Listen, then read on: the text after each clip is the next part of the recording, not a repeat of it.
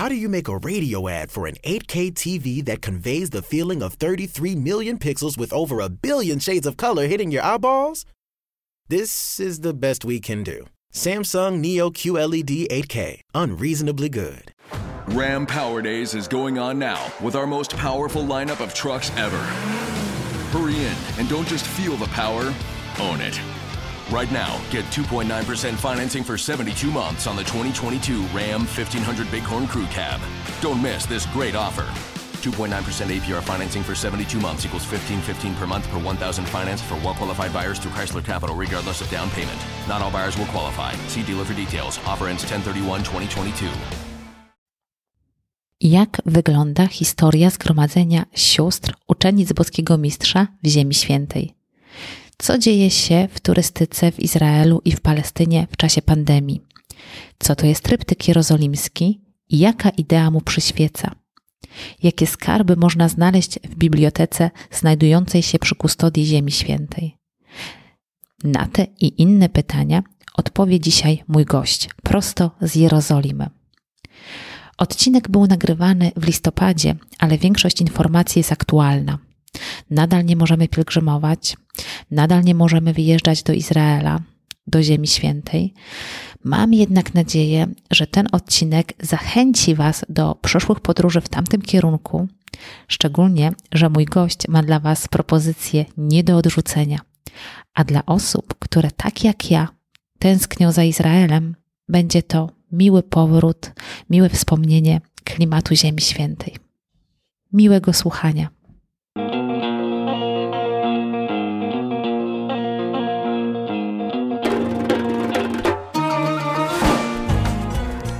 Cześć, nazywam się Justyna Zeruk, a to jest podcast po Izraelu. Jeśli interesuje Cię Izrael, planujesz podróż do tego kraju, a może po prostu lubisz słuchać ciekawych historii, ten podcast jest dla Ciebie. Zapraszam do słuchania.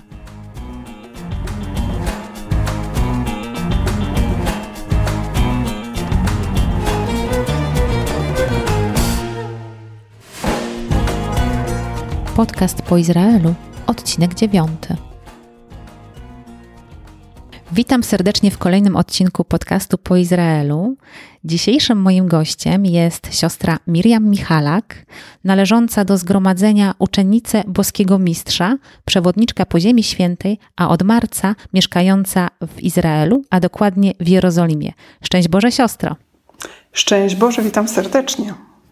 Bardzo dziękuję za przyjęcie mojego zaproszenia do podcastu. Cieszę się, że będziemy mogły sobie dzisiaj porozmawiać. Ja się też również bardzo cieszę, bo temat Ziemi Świętej jest zawsze bardzo mi bliski. No a podcast po Izraelu jest właśnie o Ziemi Świętej przede wszystkim. Zanim opowiesz nam swoją historię, historię tego, jak to się stało, że mieszkasz dzisiaj w Jerozolimie, powiedz proszę, jak wygląda obecna sytuacja w Ziemi Świętej, w Jerozolimie w czasach koronawirusa? Ciężko jest ująć opis tej sytuacji w jakimś jednym zdaniu, dlatego że tak naprawdę ta sytuacja, zresztą tak jak w innych też krajach, zmienia się no, praktycznie z tygodnia na tydzień. I w zależności od tego, co się dzieje, czasami od strony politycznej, tak jak w Polsce, czasami od strony jakiejś kulturowej czy też religijnej, tak jak tutaj w Izraelu, właśnie w zależności od tego jest jakby dostosowywana też sytuacja czasami radzenia sobie Y, z pandemią, więc y, w tym momencie jest spokojniej w Izraelu. No, o tyle spokojnie, że ograniczenia są y, zastosowane jedynie do zamkniętych restauracji, raczej wieczorem. W ciągu dnia restauracje są otwarte, ale można kupić żywność, jedzenie tylko na wynos. Natomiast wszelkie inne miejsca są ograniczone co do ilości osób spotykających się, czy w kościołach, czy w synagogach, to jest 10 osób. Więc wiemy, że tak jak dla Żydów, żeby w ogóle mogła zaistnieć modlitwa, wspólnotowa powiedzmy, tak. jest to minimum 10 osób i, i raczej z tego, co nawet rozmawiałam tutaj z księżmi, jest to raczej przestrzegane. Oczywiście noszenie maseczek, natomiast zachorowalność w ciągu dnia spadła y, do jakichś 200-300 osób dziennie. Ale niedawno zakończyliśmy bardzo ostry lockdown, czyli zamknięcie całkowite gdzie mieliśmy ograniczenie także do poruszania się do kilometra. Potem zostało to zwiększone do 6 kilometrów. ale y, były te obostrzenia też spowodowane chociażby świętami żydowskimi, świętem tygodni, gdzie widzieliśmy, że wtedy bardzo wielu Żydów będzie chciało też przybyć do Jerozolimy i świętować to tutaj w tym świętym mieście, no ale niestety zostało to uniemożliwione właśnie przez to zamknięcie. Ale wtedy też nastąpił dosyć duży wzrost zachorowań, więc także sytuacja nie jest y, stabilna, można powiedzieć. Mhm. No dobrze, ale mm, mamy teraz taki czas, że wiadomo, większość państw na świecie boryka się z tym problemem, granice są pozamykane i mm, domyślam się, że w Ziemi Świętej w Jerozolimie jest ewidentny brak pielgrzymów, czy to, to widać, tak? Brak, brak tych um, turystów, pielgrzymów. Ma to na pewno jakiś oddźwięk na turystykę, na pielgrzymowanie. Więc jak sobie radzą te osoby, które tak naprawdę z tego żyły, czyli ci wszyscy hotelarze, sklepikarze, restauracje, które były przygotowywane pod e, grupy pielgrzymkowe, pod grupy turystyczne, czy e, te osoby, te firmy, one mają jakąś pomoc od państwa? Sytuacja e, z pielgrzymami, no można by powiedzieć, że jest tragiczna, bo nie ma absolutnie żadnych pielgrzymów. Są, można by powiedzieć, turyści, ale to są tu, turyści tutejsi, regionalni. Widzimy czasami grupy osób, na przykład rosyjskich Żydów, którzy zwiedzają jakieś miejsca, czy jest to kościół, czy jest to w ogóle Stara Jerozolima, gdzie w większości moje życie się toczy tutaj, czy też y, przechodzą po murach Starej Jerozolimy dookoła. To też są osoby raczej tutejsze, bo nawet słyszymy, jakimi językami się posługują, czy językiem hebrajskim, czy językiem arabskim. Natomiast obcokrajowców nie ma jako takich, jako grup nie ma możliwości w ogóle wjazdu do Izraela. Pojedyncze osoby mają taką możliwość, często jest to uwarunkowane pracą. Y, oficjalne wtedy dokumenty przedstawiają. Niektórzy mają taką możliwość ze względu na y, też dokumenty wystosowane chociażby ze strony kościoła tutaj z Jerozolimy, żeby mogli wjechać do Izraela. Łatwiej jest Izraela wylecieć, wyjechać, niż do niego wjechać, bo już widzimy na przykładach niektórych osób, zwłaszcza zakonnych, zakonników, którzy chociażby tutaj studiowali, prawda, i na ten czas pandemii musieli opuścić, bo kończyły im się wizy, mają ogromną trudność z powrotem. Niektórzy w ogóle nie mogli dolecieć tutaj na miejsce, żeby rozpocząć kolejny rok studiów. Także te studia są prowadzone w większości, studia biblijne są prowadzone e, online. I jest oczywiście ogromne obciążenie ekonomiczne. Mówi się, że Izrael jest jednym z państw najbardziej poszkodowanych, bo jak wiemy procentowo ta zachorowalność rozkłada się jakby no bardziej uciążliwie na ten kraj niż na inne państwa, bo jeżeli mamy kraj, którego liczebność y, porównuje się do województwa mazowieckiego w Polsce, no to tutaj 200-300 nawet osób dziennie robi inną różnicę, prawda, zachorowań niż w takiej Polsce czy w innym państwie. Także obciążony ekonomicznie bardzo. Natomiast chociażby tutaj od naszych pracowników, wśród których ja się też obracam, jest wiele osób świeckich, czy też szukaliśmy osób do pracy, bo niektóre musiały zrezygnować z pracy z różnych powodów, to dowiedzieliśmy się, że ze strony rządu jest e, pomoc w postaci pieniędzy i to dosyć dużej kwoty, która jest, e, ma być wydawana do przynajmniej do czerwca przyszłego roku, więc dosyć długo tak, i jest to dosyć duża kwota.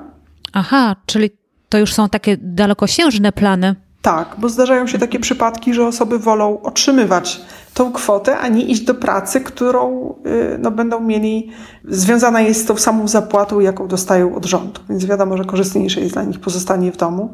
Aczkolwiek niektórzy to komentują w ten sposób, że lepiej byłoby, żeby pomyśleli o przyszłości że potem tak. to nie tak, że wszyscy nagle znajdą pracę, prawda? Bo, mhm. E, bo to nie będzie takie łatwe. Dla mnie osobiście takim doświadczeniem bardzo smutnym, pomijając w ogóle puste ulice, puste kościoły, puste miejsca święte, to jest też świadomość tego, ile hoteli, które dawały y, zatrudnienie tak wielu osobom, prawda, czy w Izraelu, czy w Palestynie, stoi totalnie pustych, co się też wiąże, y, myślę, że z taką kwestią jakby zarządzania tymi hotelami. To nie, to nie tak, że sobie zamkniemy hotel i potem go po roku, czy po półtorej roku otworzymy i on będzie funkcjonował tak samo, bo w tym budynku wszystko tak, niszczeje. Tak, tak bo mhm. o wiele bardziej niszczą się budynki, które są nieużywane, niż te, które są systematycznie używane i są jakoś tam Zgadza remontowane. Się. W tym mhm. momencie w większości przypadków no, spotkałam się z takimi też wiadomościami od znajomych pracowników z hoteli, gdzie nocowałam z grupami, żeby poszukać im pracy, żeby wstawić się za nimi też. Jednak Kościół tutaj w Ziemi Świętej jest często widać dla chrześcijan zwłaszcza taką ostoją. I, I, myślę, że też wiele robi też y, dla tych ludzi, zwłaszcza którzy tą pracę stracili. Ale jest, no właśnie, ta zapomoga ze strony rządu, że ci, którzy wskutek pandemii stracili pracę, to y, dostają pieniądze. No dobrze, ale to mówisz o Izraelu, natomiast wiesz, jak to wygląda w Palestynie, czyli w autonomii palestyńskiej, chociażby w Betlejem? Na pewno nie ma takiej sytuacji, jeżeli chodzi o stronę ekonomiczną, żeby ludzie byli wspomagani finansowo. Czegoś takiego nie ma i ta sytuacja jest tam o wiele bardziej tragiczna. Aczkolwiek y, no, też wiele osób jest, które pracują prawda, na terenie Izraela, mhm. chociażby z Betlejem, czy właśnie z innych tych miejsc autonomii palestyńskiej. I jest tak, że no, w zasadzie tak samo jak i w Polsce trochę. Kto pracuje państwowo, nie? czy u kogoś pracuje, jest zatrudniony, tak. mhm. o tyle jest mu łatwiej tą pracę utrzymać, niż ktoś, kto ma po prostu jakieś swoje e, dochody. Swoją działalność. Tak. Odnośnie wszelkich ograniczeń, na przykład w przejazdach, tak, w kontakcie między Palestyną a Izraelem, też to wszystko jest uwarunkowane tym, jaka jest sytuacja obecnie. To nie jest tak, że jedna strona się zamyka, druga się otwiera. To jakby samoistnie wychodzi, że jednocześnie jak jest lockdown w Izraelu, to on też istnieje w Palestynie. To też osoby nie mogą się poruszać przez te checkpointy, prawda, gdzie są kontrolowani. Nie, nie ma takiej swobody też przemieszczania się. No, brzmi to tragicznie, brzmi mi to bardzo, bardzo tak beznadziejnie, bym powiedziała.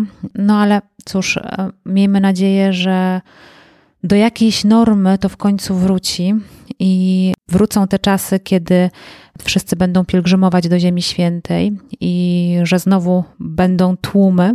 Natomiast teraz może wróćmy do początku, czyli wróćmy do takiego bardziej radosnego tematu, mianowicie powiedz, jak zaczęła się Twoja przygoda z Ziemią Świętą? Jak wyglądało Twoje pierwsze spotkanie z Ziemią Świętą?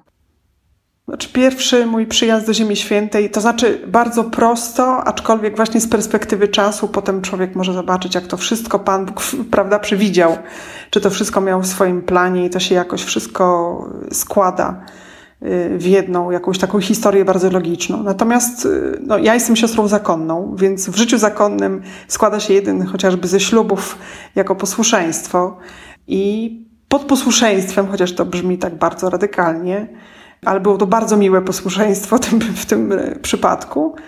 Po prostu zostałam poproszona przez moich przełożonych, żeby tutaj zasilić wspólnotę jerozolimską naszych sióstr, która się wtedy dopiero tworzyła. Który to był rok? 2009 rok. 2009 rok, ale moim pragnieniem zawsze było przyjazd tutaj do Ziemi Świętej. Czy zawsze. Moja przygoda, że tak powiem, jakby z tym krajem, z tą ziemią, zaczęła się dużo wcześniej, można powiedzieć, że od początku, kiedy zaczęłam czytać Pismo Święte. I miałyśmy tutaj siostrę zakonną, naszą, która przyjechała na studia biblijne. I mamy taki zwyczaj w zgromadzeniu, to taka ciekawostka, bo nigdy nie słyszałam w innych zgromadzeniach, żeby ktoś tak robił. Mamy taki zwyczaj w naszym zgromadzeniu, że kiedy chcemy założyć gdzieś wspólnotę, w jakimś państwie, w jakimś kraju, gdzieś no daleko czy blisko, bo i tak mamy już dużo tych wspólnot, to w danym miejscu, czy gdzieś pod drzewem, czy pod jakimś budynkiem, zostawiamy relikwię naszego założyciela księdza Jakuba Alberionego. Ciekawe. Czy jest to medalik najczęściej, prawda, bo to nie jest y, no, coś związane z nim. I y, ta siostra, która tutaj wtedy studiowała, ona już od początku praktycznie jak tutaj była, to gdzieś te medaliki pozostawiała te rzeczy związane, przynajmniej o tyle, o ile mi wiadomo. I dużo z nią rozmawiałam na ten temat i zawsze gdzieś ożywało we mnie to pragnienie, żeby przyjechać. I w momencie, kiedy się dowiedziałam, że tworzy się tutaj wspólnota, że to już jest po prostu rzeczywistość, że tak się dzieje, napisałam y, list do mojej matki generalnej, która rezyduje w Rzymie. Po czym, y, kiedy powiedziałam do znajomego księdza, który mnie namawiał, właśnie zrób to, zrób to, y, że napisz, jak powiedziałam, że napisałam po prostu maila i wysłałam, to powiedział mhm. nie, no takie listy to się pisze odręcznie i się samemu zawodzi. Więc powiedział to tak poważnie, że ja stwierdziłam, że nie mam w ogóle szans bycia wziętą pod uwagę po prostu przy tworzeniu tej, tej wspólnoty w Izraelu. Ale okazało się. Wejdę ci w słowo. E, wtedy już było wiadomo, że ta wspólnota się będzie tworzyć, tak? Tak, tak. Już było wiadomo, że y, są siostry wybierane i była taka pogłoska, wieść niosła, że szukana jest, poszukiwana jest też siostra y, Polka.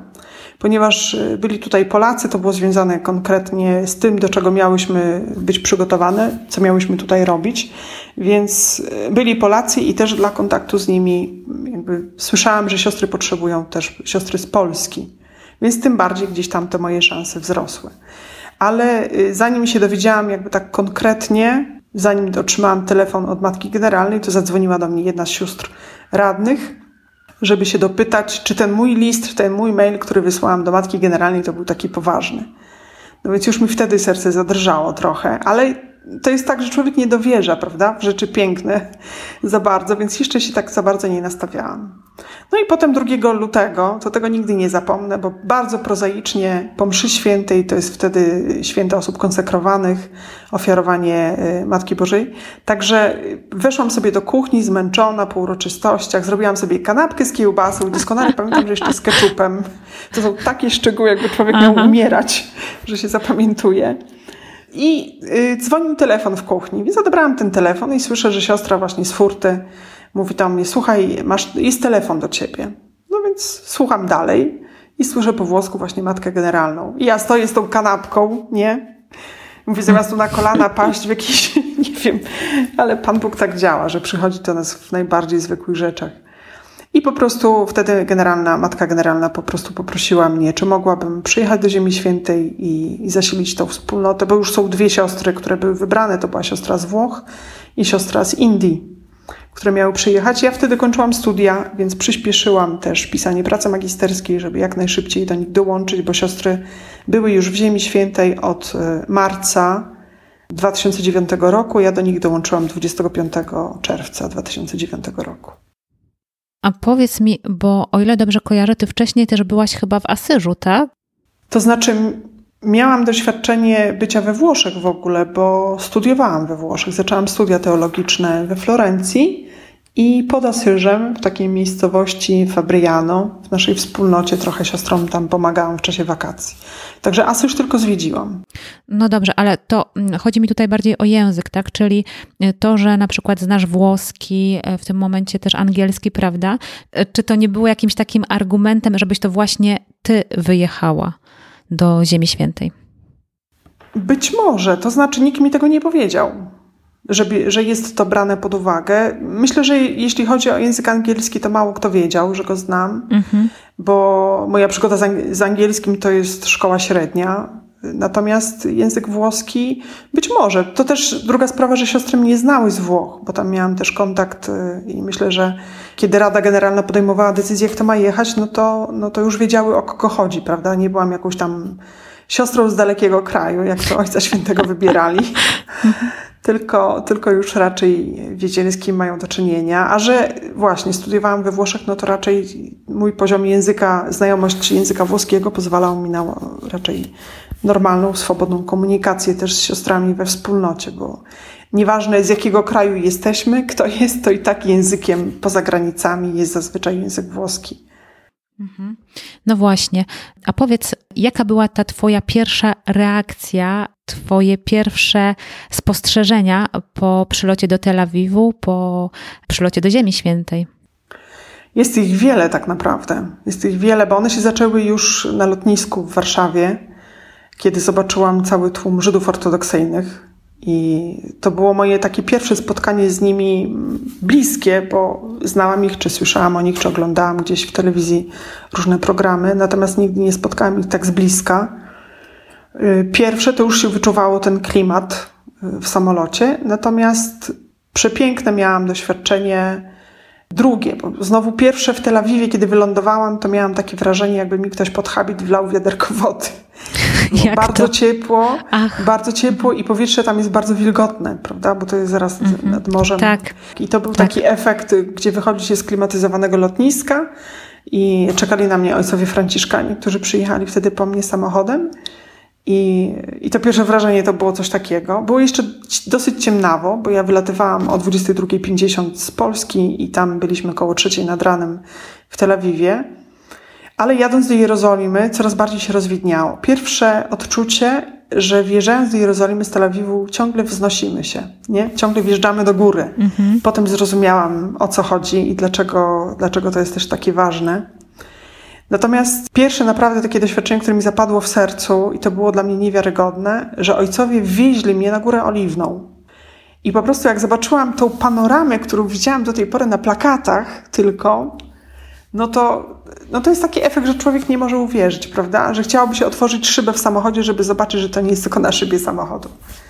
Po prostu ten widok z Góry Oliwnej, który jest zawsze piękny, i to jest coś niesamowitego. A jeszcze nad ranem, kiedy wstaje słońce, to jest Jerozolima pełna złota po prostu. Jednym słowem, to był taki jeden wielki zachwyt, można powiedzieć. Tak. Tak, w ogóle no, on trwa do tej pory, tak naprawdę, jeżeli chodzi o to miasto.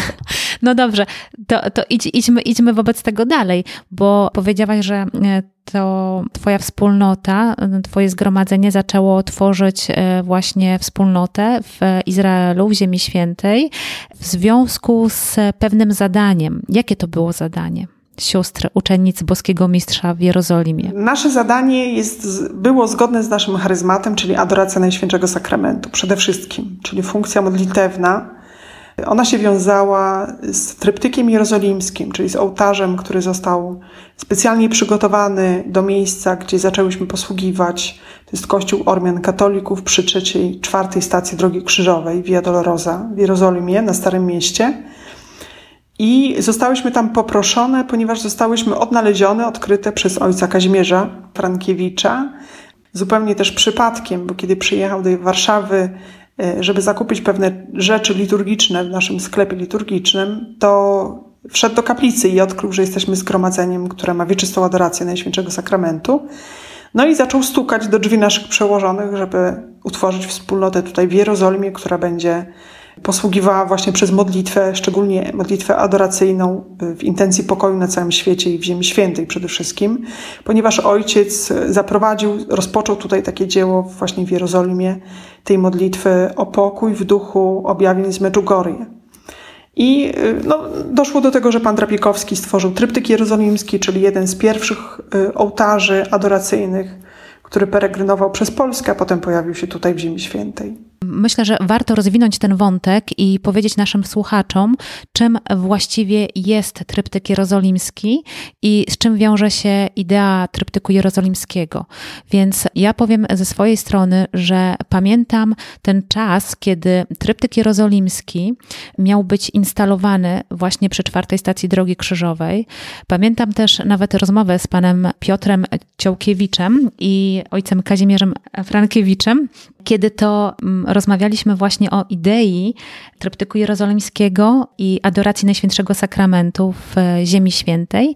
I to, co zapamiętałam, to, co powiedział ojciec Kazimierz, że jak pielgrzymi przyjeżdżają do Ziemi Świętej, to są oszołomieni tym całym hałasem, tą ilością osób, które przechodzą nie tylko pielgrzymi, ale też turyści, prawda, przez e, Jerozolimę, przez Stare Miasto, przez Bazylikę Grobu Pańskiego i tak naprawdę w tych najświętszych dla chrześcijan miejsca nie ma takiego cichego miejsca, do którego można byłoby przyjść i w ciszy pomodlić się przed Najświętszym Sakramentem.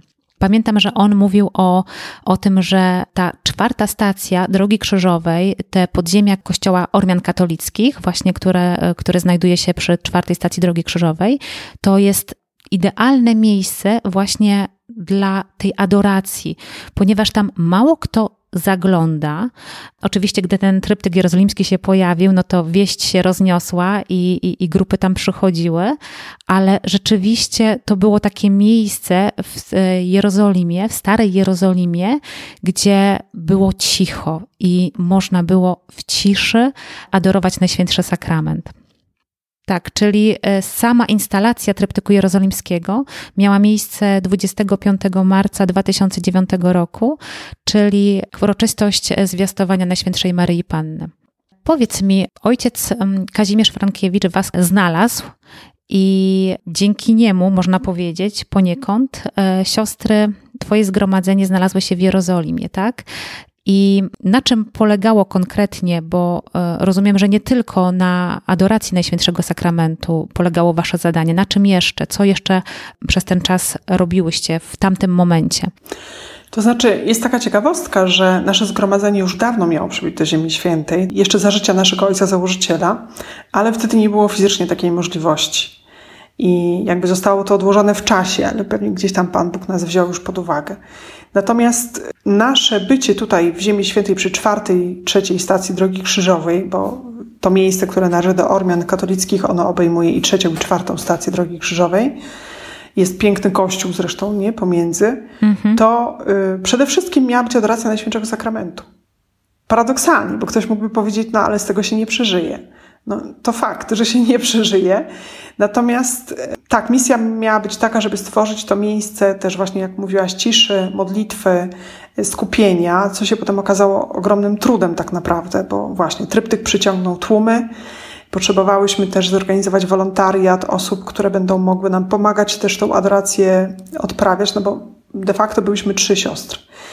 Po kilku latach była jeszcze jedna siostra do nas dojechała, zresztą tam się siostry też co chwilę wymieniały. To międzynarodowa wspólnota była, więc pojawiła się i siostra z Filipin, i siostra y, z Meksyku także różne osoby i nawet jeśli byłybyśmy cztery, czy byłyśmy cztery, to było to za mało, żeby przede wszystkim adorować Pana Jezusa przez cały dzień, bo to też chodziło o to, żeby osoby mogły mieć tą swobodę przyjścia o różnych porach dnia. Nawet studenci, którzy tutaj studiowali, mówili, że oni są cały dzień w bibliotece i chcą ten czas jak najbardziej wykorzystać i mogą przyjść na adorację dopiero wieczorem, więc udało nam się nawet przyciągnąć adorację do godziny 20, ale właśnie dzięki wolontariuszom którzy tutaj przyjeżdżali, przede wszystkim z Polski. Przewinęło się przez nasz wolontariat adoracyjny około 70 osób.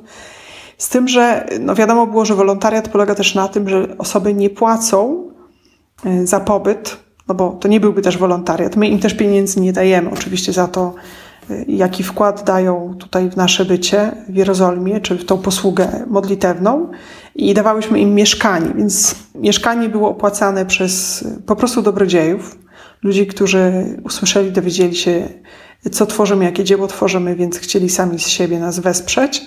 No ale mimo wszystko utrzymanie wspólnoty trzy czy czteroosobowej to nie była rzecz prosta, tym bardziej, że standardy życia są inne i, i życie jest tutaj troszeczkę droższe niż, kosztowniejsze niż w Polsce. Więc nadarzyła się też taka okazja dosyć szybko po moim przylocie do Ziemi Świętej, bo kiedy przyleciałam w czerwcu, już w październiku rozpoczęłam współpracę współpracę, nie pracę, bo nie mamy możliwości tutaj pracować. Zawsze dostajemy też wizę z zakazem podejmowania pracy. Była to współpraca z kustodią Ziemi Świętej, czyli z ojcami Franciszkanami na miejscu. Praca o tyle niesamowita, że praca w bibliotece. Praca w bardzo starej bibliotece. Do tej biblioteki wrócimy jeszcze, natomiast czy mogłabyś powiedzieć trochę o tych pozostałych ołtarzach, Pierwszym ołtarzem jest ten ołtarz e, tryptyku jerozolimskiego, prawda? Ale są też, z tego co kojarzę, są inne ołtarze, które w zamyśle chyba pana Piotra Ciołkiewicza mogę powiedzieć, czy też tego stowarzyszenia, które zostało przez niego założone, mają być takimi dwunastoma miejscami na świecie, miejscami adoracji, modlitwy o pokój na świecie i o pokój w ludzkich sercach, jako te dwanaście gwiazd w koronie Maryi Królowej Pokoju. Tak, to znaczy pierwszym była Jerozolima, tryptyk jerozolimski. Drugim ołtarzem był ołtarz y, w Kazachstanie, w Ozjornoj. Przepiękna historia też związana z tym ołtarzem. I on był praktycznie prawie że kopią, ponieważ te ołtarze, my mówimy o ołtarzach, ale tak naprawdę to są nastawy ołtarzowe. To nie jest, my sobie ołtarz wyobrażamy jako stół, prawda? Ale ktoś, kto nas słucha, najlepiej, żeby wyszukał sobie właśnie gdzieś w internecie hasło yy, związane to znaczy, w notatkach do tego podcastu ja dołączę link do strony stowarzyszenia e, założonego przez pana Piotra Ciołkiewicza i tam są informacje, tam są zdjęcia ołtarzy, które zostały stworzone przez, to też trzeba powiedzieć, bo przez Polaka, artystę, pana Mariusza Drapikowskiego i jego syna. I co też ciekawe, gdzieś wyczytałam, że e, właśnie w pracowni pana Drapikowskiego te ołtarze powstawały tak jak ikony, czyli były otaczane modlitwą. Więc no właśnie, jest, jest ich kilka póki co. E, docelowo z tego co kojarzę ma być 12. Więc e, powiedziałaś, że mamy w Jerozolimie, w Kazachstanie. Gdzie jeszcze?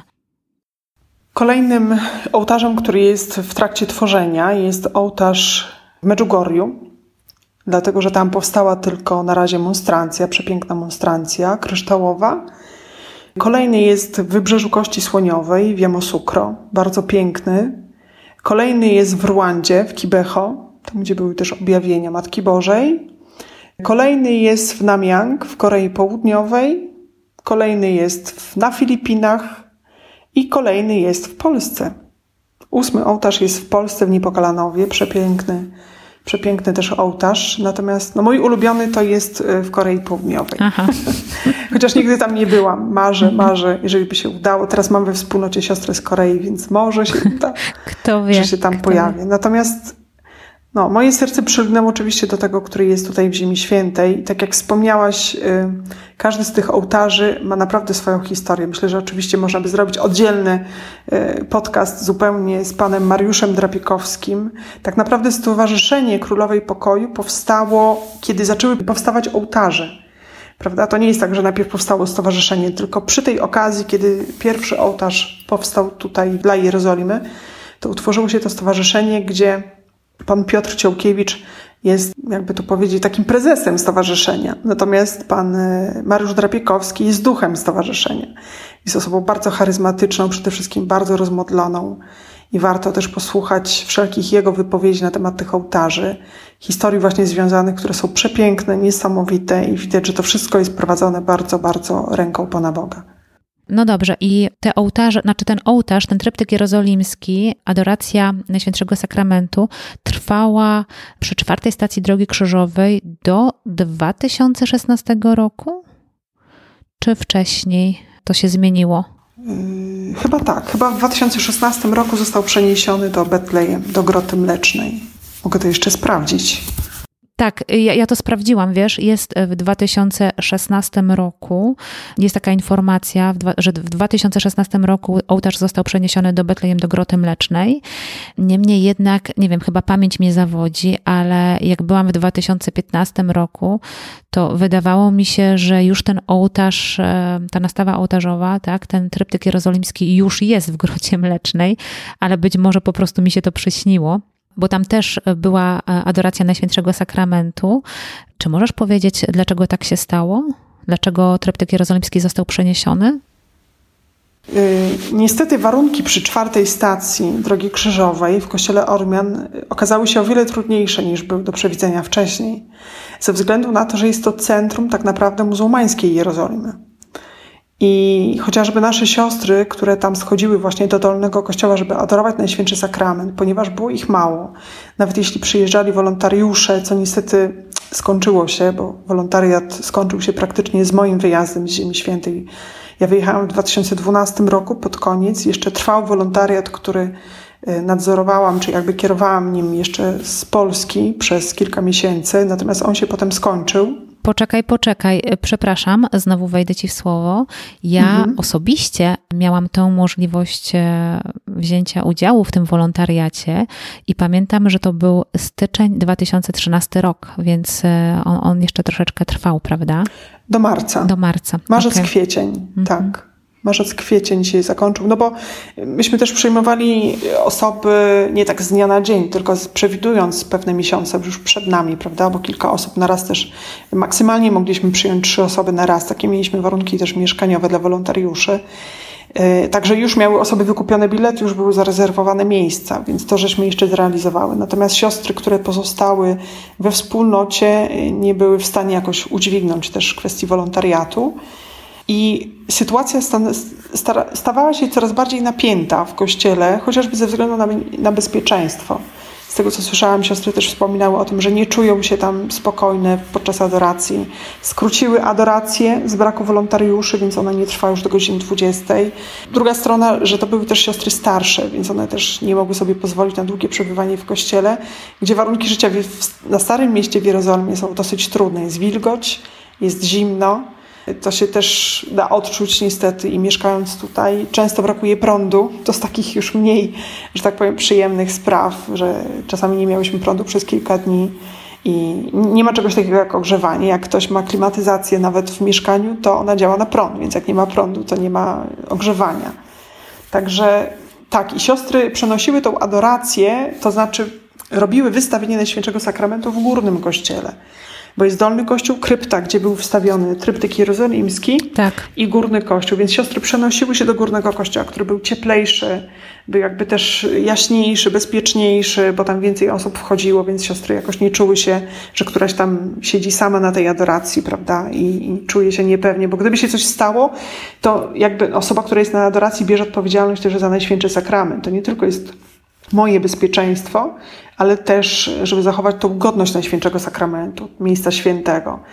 Nie wiem, czy zdajesz sobie sprawę ze swojego doświadczenia, że Ziemia Święta jest pełna bardzo różnych osób i jakoś tak y, czasami człowiek może być, y, no nie wiem, bardzo wierzący, natomiast no, z, różnymi, z różnymi syndromami tu ludzie przybywają, prawda? Tak, szczególnie z syndromem jerozolimskim. Tak, ktoś zaczyna na przykład podchodzić do ołtarza, chce koniecznie dotknąć Najświętszy Sakrament, więc nie do końca wiesz, z czym to jest związane, kim ten człowiek jest. I tutaj naprawdę wiele, wiele razy przeżyłam takie doświadczenie, że ludzie pytali, co to jest. Ja im tłumaczyłam symbolikę całego ołtarza, po czym ktoś się mnie pytał, ale co to jest to białe w środku? Więc zdawałam sobie sprawę, że to są ludzie, którzy nie wiedzą, kim jest Jezus w hostii. Nie wiedzą, co to jest postać eucharystyczna. Dlatego y, jakby trzeba było właśnie być takim strażnikiem tego miejsca, uważać, co się tam dzieje i to nie było zbyt, czasami zbyt przyjemne, właśnie ze względu na to, że to jest dzielnica muzułmańska, prawda, czy w tym miesiącu Ramadan, czy y, w czasie modlitwy piątkowej, oni też przychodzili, muzułmanie przychodzili do kościoła. Także został przeniesiony tryptyk y, w 2016 roku do Betlejem, mhm. do sióstr y, sakramentek, mhm. które tam zostały sprowadzone przez ówczesnego kustosza Ziemi Świętej, które mają 24 godziny na dobę adoracji Najświętszego Sakramentu. Mhm. Non-stop. I, I, znalazło się właśnie godne miejsce, tak, mhm. właśnie tam. No dobrze, czyli y, to się zmieniło, ciebie już tam nie było. W 2012 roku wróciłaś do Polski. Wiem też, że od tamtego momentu, ponieważ przez to, że mieszkałaś w Jerozolimie, no to poznałaś ją jak własną kieszeń. Nie wiem, czy ty w habicie masz kieszeń? Tak, tak. No. No więc, e, więc, więc to, to, to się nam ładnie składa. Tak, więc mogłaś wrócić jako przewodnik po Ziemi Świętej, ale zanim do tego dojdziemy, to powiedz mi jeszcze, co ty właściwie robiłaś w tej bibliotece, która znajduje się przy kustodii Ziemi Świętej? Co ja robiłam? Wszystko, co można robić w bibliotece, bo byłam praktycznie prawie że jedyną osobą, która tam pracowała. Natomiast no, trzeba sobie wyobrazić, że to nie jest biblioteka, nie była to biblioteka z takiego prawdziwego zdarzenia, to znaczy w sensie to był bardziej księgozbiór, o, ponieważ ta biblioteka powstała w 1354 roku około. 1354, tak. Jeszcze na górze Syjon, gdzie mieli siedzibę, pierwszy klasztor ojców franciszkanów miał swoją siedzibę i potem w 1500, już nie pamiętam którym roku, została przeniesiona do nowej siedziby, którą wykupili od Gruzinów. Ojcowie Franciszkanie, gdzie teraz ma swoją siedzibę właśnie główną, Kustodia Ziemi Świętej.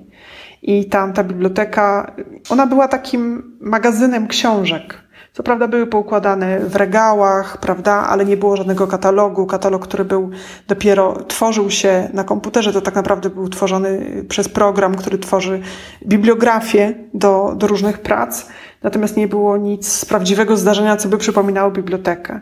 Żeby coś znaleźć, to trzeba było naprawdę wiedzieć, gdzie są książki. A czy ktoś tak z zewnątrz mógłby przyjść, e, powiedzmy, dzisiaj do tej biblioteki i chcieć e, zapoznać się e, z książkami, które tam się znajdują, z tymi księgami, manuskryptami, czy, czy, czy to w ogóle nie ma szans?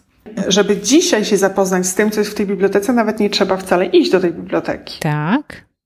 Tak, bo już został tak skonstruowany program, gdzie można wyszukać online, jest biblioteka, więc można wyszukać wszystkie książki możliwe, które tam są. Myślę, bo nie wiem, jak bardzo są zaawansowane prace, aczkolwiek one się zaczęły już za moich czasów, ponieważ zaczęliśmy e, troszeczkę walczyć o to. Czyli te książki są zeskanowane i one znajdują się w internecie, czy tylko informacje, że taka książka znajduje się tam w tej bibliotece, jest zawarta w e, tym katalogu online? To znaczy został zastosowany specjalny program, który jest programem międzynarodowym spisu książek, więc tak naprawdę z całego świata ktokolwiek szuka konkretnej książki, posługując się specjalnymi syglami, specjalnymi określeniami, znajdzie tą książkę u nas. Czy są zeskanowane? Nie wiem. Wiem, że były robione wystawy tych książek, zwłaszcza tych starych książek, bo tam są nie tylko książki y, stare, zabytkowe, rękopisy. Jest też wiele książek związanych właśnie z Ziemią Świętą. Przede wszystkim najważniejsze są dzienniki podróży. To, co ja zawsze też w grupach mówiłam, żeby pisać swoje wspomnienia z Ziemi Świętej, bo dzięki nim można otworzyć potem miejsca święte. Więc to są książki tak naprawdę najcenniejsze. Są nawet takie książki, które zawierały rysunki. Ktoś siedział na Górze Oliwnej i rysował panoramę Jerozolimy. A najstarsza księga, która była w Twoich rękach, to z którego roku pochodziła? Bardzo dużo było książek z XVIII wieku, bardzo dużo, najwięcej. To znaczy, najwięcej było współczesnych książek, natomiast z tych starych książek to najwięcej XVIII-wiecznych książek. Wtedy też bardzo rozwinęła się drukarnia franciszkańska. Najstarsze rękopisy pochodziły z XV wieku, to jest około 1400 roku. I to też taki przypadek bardzo śmieszny, znaczy śmieszny, tragiczny dla takiej biblioteki, kiedy pracowałam w niej sama i właśnie kustosz Ziemi Świętej e, dopuścił do tego, żeby weszła grupa osób, to byli Francuzi, taką, mm-hmm. w Paryża, mm-hmm. ponieważ przygotowywali wystawę o świętym Franciszku. Przygotowywali ją właśnie we Francji i szukali różnych źródeł. Więc przyjechali do Ziemi Świętej. Myślę, że to też przygotowywali tą wystawę pod kątem chociażby podróży Franciszka do Ziemi Świętej i założenia kustodii Ziemi Świętej. Więc wyszukiwali różnych źródeł i chodzili między regałami, ponieważ nie było wtedy katalogu, żeby mogli wyszukać książkę. I właśnie wśród, wśród książek znaleźli rękopis Złotej Legendy. Teraz uciekł mi autor tej książki. E, tak, nie przypomnę sobie. W każdym razie to jest e, książka, która opisuje życiorysy świętych franciszkańskich. Tak jak świętej Klary, mm -hmm. czy świętego Franciszka, czy tam współbraci potem. Rękopis bardzo pięknie zresztą napisany, bo poprosiłam też jednego z księży Polaków, którzy wtedy studiowali w Jerozolimie, był specjalistą od średniowiecznego pisma i on mi pokazywał mi, znaczy jaki atrament został, tusz jaki został użyty, jaki pergamin został użyty. W ogóle y, rozszyfrował, gdzie się zaczyna konkretna legenda, ponieważ pergamin był bardzo drogi, więc ludzie pisząc w tamtym czasie oszczędzali i tworzyli tak zwane skróty, nie wiem jak się to fachowo tak naprawdę nazywa, słów. To, co mamy na ikonach na przykład. Nie mamy napisu całego Maryja, prawda? Mm -hmm. Czy Matka, tylko mamy mm -hmm, dwa, mm -hmm, dwie tak. literki najczęściej z takim y, ślaczkiem na górze. Więc w ten sposób też były zapisywane książki i on był w stanie to rozczytać. Także pomógł nam też zidentyfikować tą książkę, zobaczyć, gdzie się zaczyna legenda o Franciszku, gdzie się zaczyna legenda o Klarze. No ale książka, książka sobie stała tak, książka sobie stała między czasopismami, współczesnymi czasopismami. Więc to pokazuje, w jakim stanie była wtedy biblioteka, kiedy ja w niej zaczęłam pracować. Także z biegiem czasu zaczęliśmy też dzięki wolontariuszom, którzy przyjeżdżali, zwłaszcza z Włoch, na taki staż przyjeżdżali, byli też specjalistami w katalogowaniu książek, bo to nie jest taka prosta też rzecz. Więc zaczęliśmy to wszystko ogarniać i bibliotekę przenieśliśmy zupełnie do nowej siedziby. Zostały zainstalowane specjalne elektryczne regały.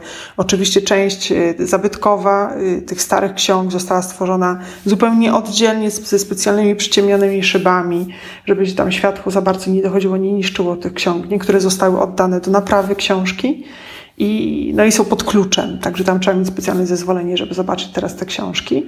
I y, to jest biblioteka, w której można korzystać z książek, ale tylko na miejscu. Nie można wychodzić y, z tej biblioteki z książkami.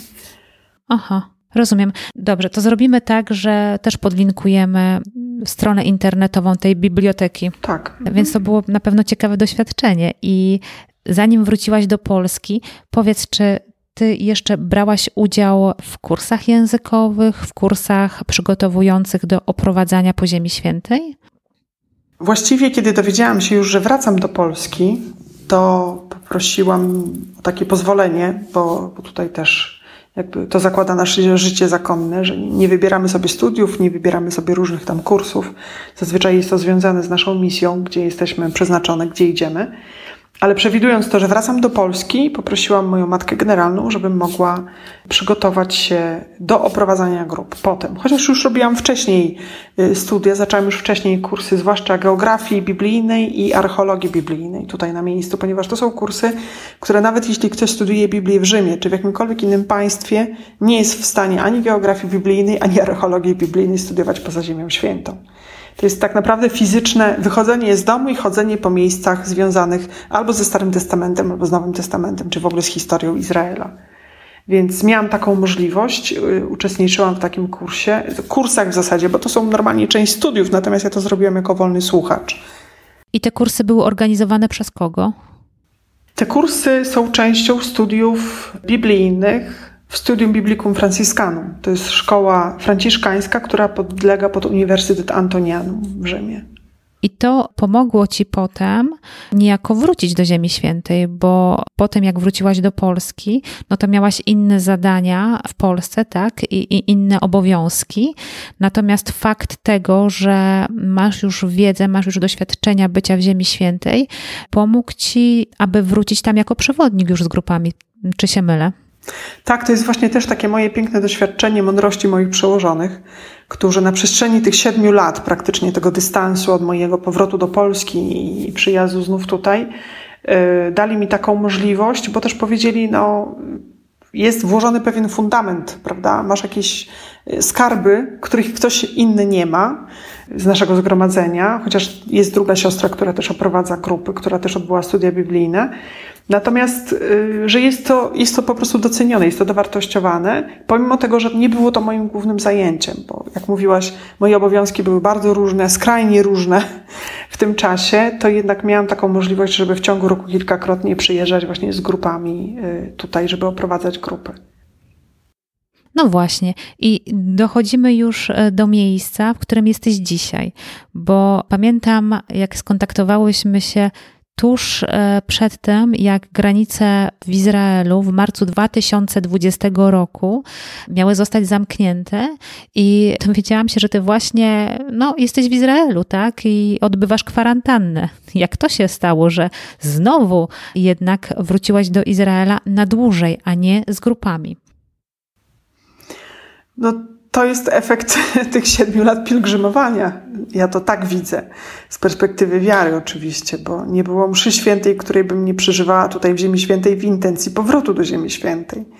To jest absolutnie syndrom Ziemi Świętej, który, który sama stwierdzam u siebie. Jest coś takiego niesamowitego, nie? Powiedzmy tak, to, to jest syndrom e, Ziemi Świętej, ale to nie jest syndrom jerozolimski. To znaczy, przyznam się szczerze, że Jerozolima ma szczególne miejsce w moim sercu. Że spotkałam się już, już z takimi tutaj przypadkami, że mógłby się ktoś gdzieś przenieść, ale w obrębie Jerozolimy. Ja się bardzo modliłam, no właśnie, to też zaraz nawiążemy do tego tematu, gdzie teraz jestem. Bardzo się modliłam, kiedy były takie pogłoski troszkę, że moja wspólnota tutaj w Ziemi Świętej może się gdzieś przenieść. To po pierwsze, żeby w ogóle została w Ziemi Świętej, żeby, bo niestety to nie jest zawsze takie pewne, że, że się zostanie. Druga sprawa, żeby to była Jerozolima. A już potem mówiłam, Panie Jezu, a jak masz większe względy wobec mnie, to żeby to było Stare Miasto cały czas. I, no i zostało wysłuchane, nie? Siedem lat po prostu gorliwej modlitwy też. Zresztą prosiłam wiele osób, żeby się modliły w tej intencji i ogromna moja wdzięczność wobec, wobec nich.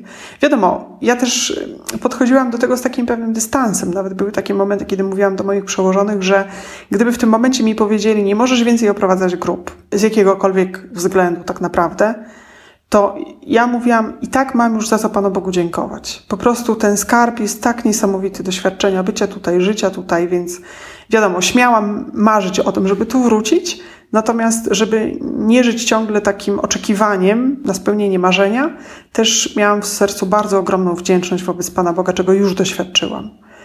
I przyjechałam. I to też ciekawe, bo dzwoniłam do mojej przełożonej w Polsce. Miałam ją prosić o trzy sprawy które dotyczyły moich wyjazdów. Pierwszy tak naprawdę dotyczył też rekolekcji. Chciałam odprawić rekolekcję w konkretnym miejscu.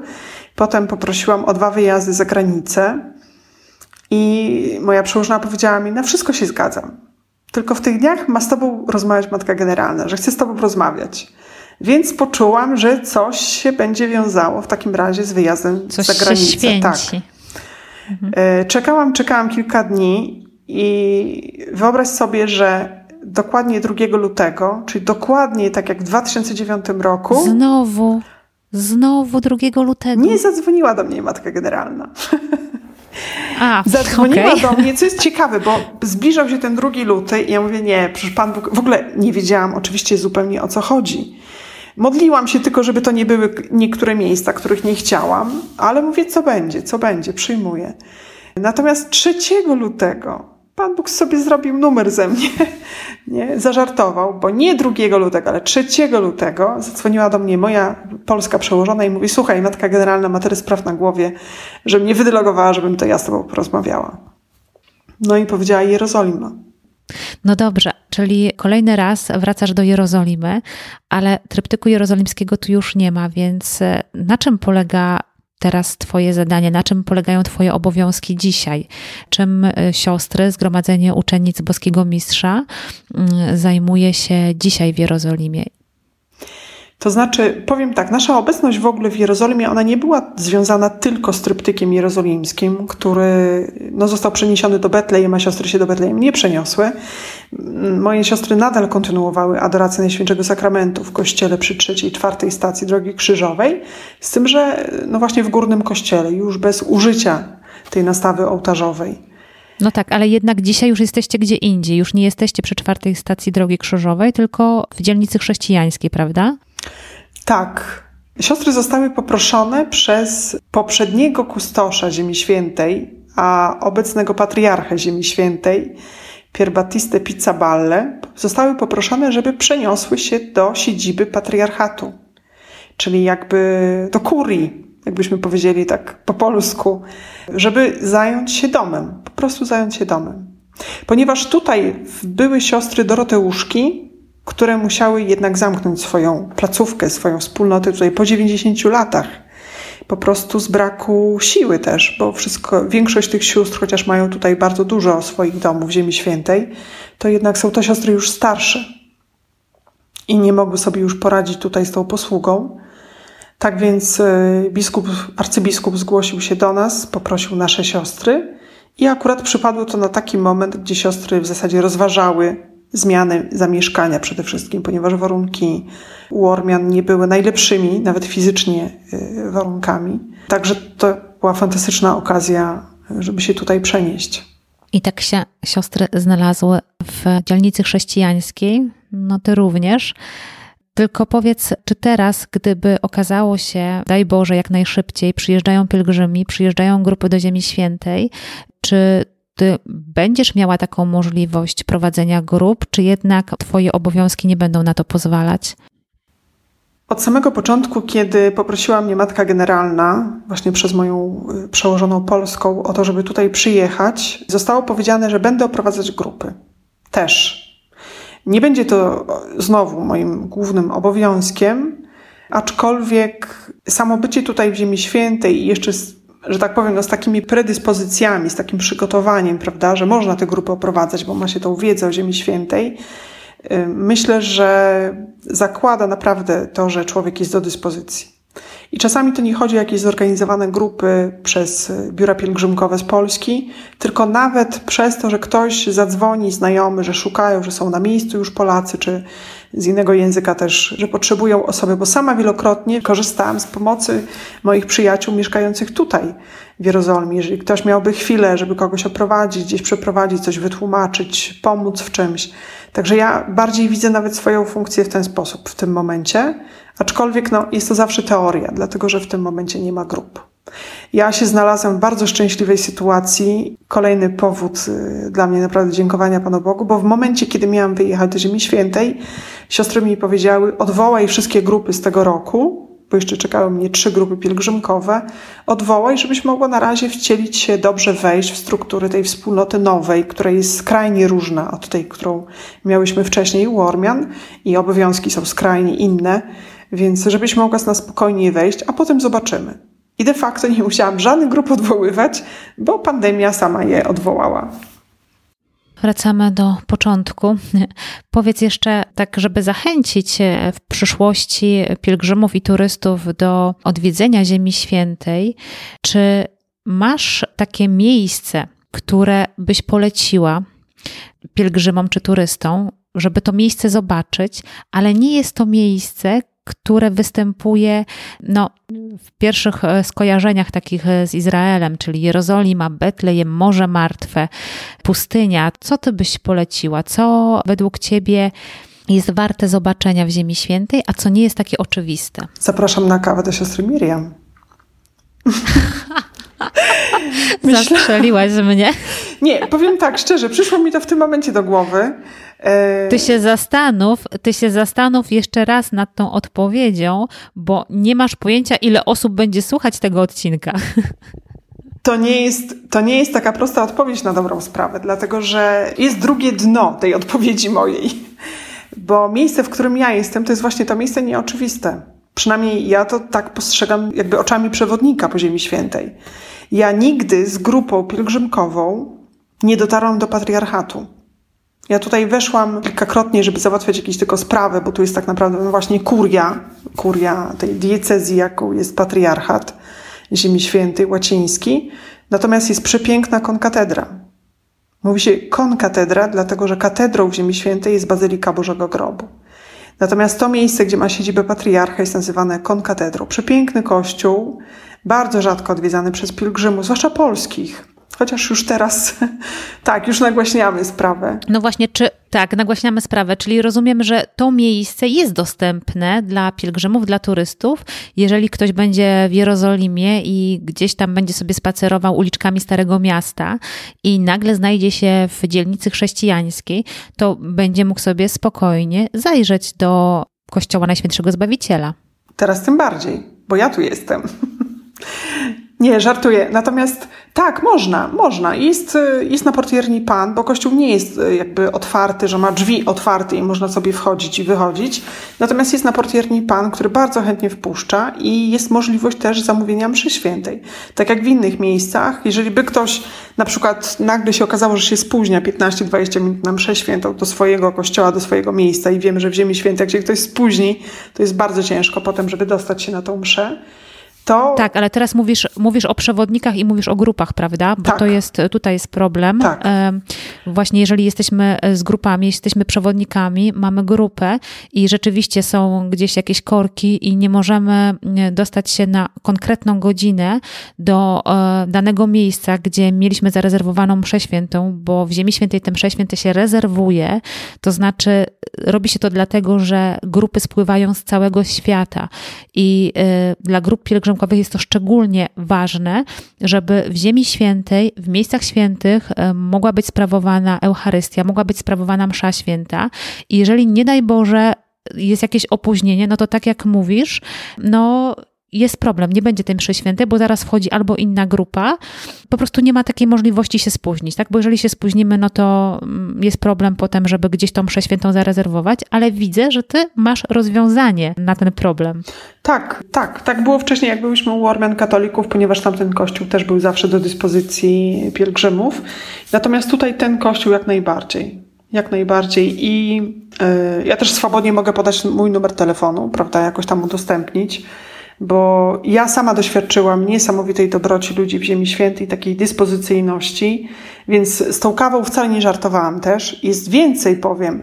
Grupy mogą spotkać się z patriarchą. Oczywiście to wymaga wcześniejszego umówienia się, właśnie przede wszystkim, żeby był na miejscu, ponieważ on też dużo podróżuje, ale mogą się z nim spotkać, jeżeli jest taka potrzeba. Ja mogę służyć za tłumacza, bo on jest Włochem, ale kusisz, ale kusisz. Słuchaj, jak tylko granice się otworzą, to będziesz miała tam tłumy. Ja ci to mówię. Posłuchaj, zrobimy tak. Po prostu teraz e, podam adres do Twojego bloga i przez tego bloga można się z Tobą skontaktować, prawda? Można. Tam jest adres mailowy też na blogu, także jak najbardziej można. No więc ten blog to jest www.shalomdywismiriam.com blogspot.com. Ja jeszcze ten adres dołączę do notatek na stronie internetowej, więc e, gdyby ktoś chciał tutaj skorzystać z propozycji siostry Miriam, no to będzie mógł się z nią bezpośrednio skontaktować. Mam nadzieję, że już wkrótce. Ja również mam taką nadzieję. Super, bardzo, bardzo serdecznie dziękuję Ci za tak miłą rozmowę i za tyle ciekawych informacji i, i za Twoją historię, która jest bardzo ciekawa i taka dająca nadzieję, nadzieję na to, że no, te nasze modlitwy są wysłuchiwane i miejmy nadzieję wszyscy, że to, co teraz dzieje się na całym świecie, czyli pandemia, zakończy się jak to najszybciej jest możliwe i że granice zostaną otwarte i będziemy mogli wrócić do Ziemi Świętej, do Izraela. Myślę, że y, co do pandemii, prawda, bo to też jakoś wszyscy mamy teraz y, na sercu. Ja patrząc z perspektywy mojej modlitwy siedmioletniej, o to, żeby wrócić tutaj do Ziemi Świętej, to myślę, że warto, żeby się modlić nie tyle, żeby szybko się skończyła, bo to Pan Bóg ma swój czas na pewne rzeczy, pewne sprawy, tylko żebyśmy naprawdę mogli wynieść z tego doświadczenia bardzo dobre mhm. owoce dla naszego życia. Bo ile będzie trwała, nikt nie wie, prawda? Natomiast żebyśmy już wiedzieli, znaczy już jakby pracowali mhm. nad tym, żeby nas to pozytywnie zmieniło, żeby to były dobre owoce w naszym życiu. Mhm. Bardzo pięknie powiedziane, bardzo ładne zakończenie. Bardzo dziękuję. Dziękuję Ci bardzo, Miriam. Ja również bardzo, bardzo dziękuję, bo y, dla mnie ogromną radością jest po pierwsze dzielić się tym wszystkim. Co prawda jestem trochę zaskoczona, że tak bardzo była ta rozmowa skupiona na mnie, a nie na Ziemi Świętej. Natomiast no, ja zawsze mówię, tak jak święty Paweł, prawda? Mówił o y, swoich doświadczeniach łaski w swoim życiu i wszyscy nie skupiali się na nim, tylko na Chrystusie, więc mam nadzieję, że dla wszystkich słuchaczy to też będzie świadectwo o tym, co można przeżyć no, jak się spełnia też pewne marzenia zgodne z wolą Bożą i y, nawet zgodne z wolą przełożonych w zakonie, więc dla mnie to też jest takie dawanie świadectwa o tym miejscu, a tym bardziej było dla mnie bardzo pięknym doświadczeniem rozmowa z Tobą, gdzie wiem, że też Twoja pasja Ziemi Świętej y, udziela się innym. Tak. Dzięki wielkie. Ja również bardzo dziękuję i pozdrawiam. Na zakończenie chcę Wam podziękować za Wasze wiadomości i dobre słowa. Dają mi one ogromną motywację do dalszej pracy. To ostatni odcinek w tym roku, ale mam nadzieję, że uda mi się utrzymać ten rytm i od następnego roku odcinki będą pojawiały się równie regularnie. Zbliżają się święta Bożego Narodzenia i z tej okazji życzę Wam radosnych, zdrowych, spokojnych świąt pełnych nadziei mimo trudnych czasów. Niech nowy rok będzie lepszy od tego pod każdym względem. Wszystkiego dobrego. Pozdrawiam i do usłyszenia w następnym odcinku.